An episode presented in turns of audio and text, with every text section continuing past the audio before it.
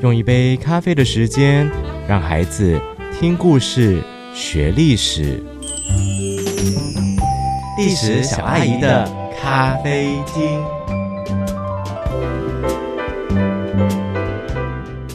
Hello，大家好，这里是双丁妈妈的频道。感谢各位大驾光临历史小阿姨的咖啡厅。这个单元内容主要与一零八课纲中的国中历史有关，希望用轻松的方式帮助孩子建立对台湾史的脉络感。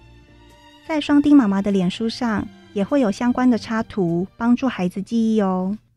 今天我们要讲第三集《中国明朝的海禁政策》。因为前两集都是在讲欧洲，所以这一集我们就要把焦点放回来亚洲。当欧洲人进入大航海时代，拼命向外抢殖民地的时候，人称“东方一条龙”的中国在做什么？他们在搞自闭。中国正在实施海禁政策，他们规定沿海的居民不可以私底下跟外国人有商业行为，否则就会受到很严厉的处罚。其实早在宋朝的时候，就有沿海居民一到捕鱼季节。就喜欢去澎湖的海边走走，他们会喜欢去抓乌鱼回来卖，或是把它回家做成乌鱼子炒饭。也有不少居民会跟日本、东南亚进行一些海上的交易。那当然就有很少数的居民就直接移民到澎湖去住。所以元朝的时候，就正式把澎湖纳入中国的版图，还设立了巡检司。有点类似今天的海关对澎湖进行管理，但是到明朝的时候，这个巡检司却被废掉了。为什么那么奇怪呢？这个巡检司运作的好好的，明朝干嘛要把它废掉？而且他不只是废掉而已哦，他还大费周章的实施海禁政策，他完全不想要让老百姓有任何从事海上交易的机会。主要是因为海上贸易真的太好赚了，它造成很多官商勾结的坏习惯。地方政府甚至带头欺骗很多贫穷的人民出海，只为了让自己的荷包被装满。但是这些贸易的利润却没有让明朝的中央税收跟着提高，钱反而通通进到地方政府的口袋。那对皇帝来说，这种税收破口。当然就是要禁止到底啊！不孝商人仗着有地方政府撑腰，出海之后虽然打着海外贸易之名，实际上进行的却是非法走私的交易。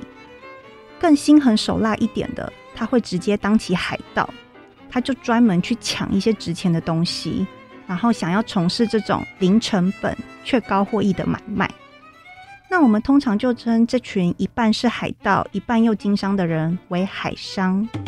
总而言之，海商实在是太过猖狂了，导致明朝不堪其扰，所以他们干脆就一直颁布海上禁令，希望居民可以跟海商维持一个社交距离。但是海上贸易的利益真的太大了，海禁政策非但没有禁止它，反而还助长了走私的状况。只能说违禁品这种东西总是充满魅力。那在这么多的海商当中，当然还是有一两个佼佼者值得我们了解一下，分别是中国泉州的李旦跟中国漳州的严思齐。当时葡萄牙、西班牙、荷兰跟台湾之间的贸易几乎都掌握在他们的手里哦。那跟台湾比较有关的海商是严思齐。据说他在家乡因为不小心过失杀人了，为了躲避追缉，他只好逃到日本去。在长期的贫户，一边当裁缝师，一边做点简单的小生意。那严思琪是一个很有商业头脑的人，而且他非常重义气，所以他不知不觉就成为汉人圈里的意见领袖。那当时日本对汉人其实有很多贸易上的限制。那严思齐因为经常帮汉人争取权利，所以日本政府也下令通缉他。那几经权衡之后，严思齐呢就决定带着他的二十八位兄弟跑路了。那跑路要跑到哪里去？严思琪自己也知道，他中国是回不去了。当时的台湾算是无政府状态，他索性就带着兄弟跑路到台湾，把船停在笨港，也就是今天云林北港的地方。那他们上岸后建寨谋生，严思琪在这个区大概建了有十个寨，跟兄弟们在台湾靠着海上贸易生活。虽然这十个寨现在都已经没有了，但是可以在严思琪故事馆看到还原模型哦。而且你们知道吗？在云林北港有个严思琪开拓台湾登陆的纪念碑。就是为了纪念严思琪开辟嘉南平原的功劳。其实，在一些云林的庙宇里，还可以找到严思琪带着这些兄弟来台湾发展的故事。听说现在他的尸体还埋在嘉义水上的山顶上哦。好喽，今天的故事就说到这边，感谢大家收听历史小阿姨的咖啡厅。那我们下次见喽，拜拜。所有双丁兄弟的无厘头都在笑声飞扬。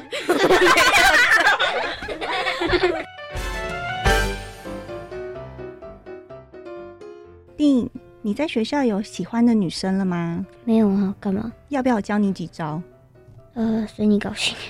如果你们中秋节出去烤肉，女生不知道烤什么的话，你可以跟她说说什么？你可以考虑我。妈妈，你真的很烦哎！你不要再抱怨了。什么了？因为你可以抱我。你应该没了吧？其实我还有哎。如果女生问你是什么星座，你要怎么回答？怎么回答？你要说我是为你量身定做的。你不会还有吧？我真的还有。如果女生问你生肖属什么，你要回答什么？你要回答我属于你。我知道你很用心，但我现在真的没有女朋友。但我可以讲一个你会喜欢的笑话。哪一种？呃，我就讲笑话。嗯，你讲啊。你知道为什么美人鱼那么专情吗？因为它有点笨。错。那为什么？因为美人鱼不会劈腿。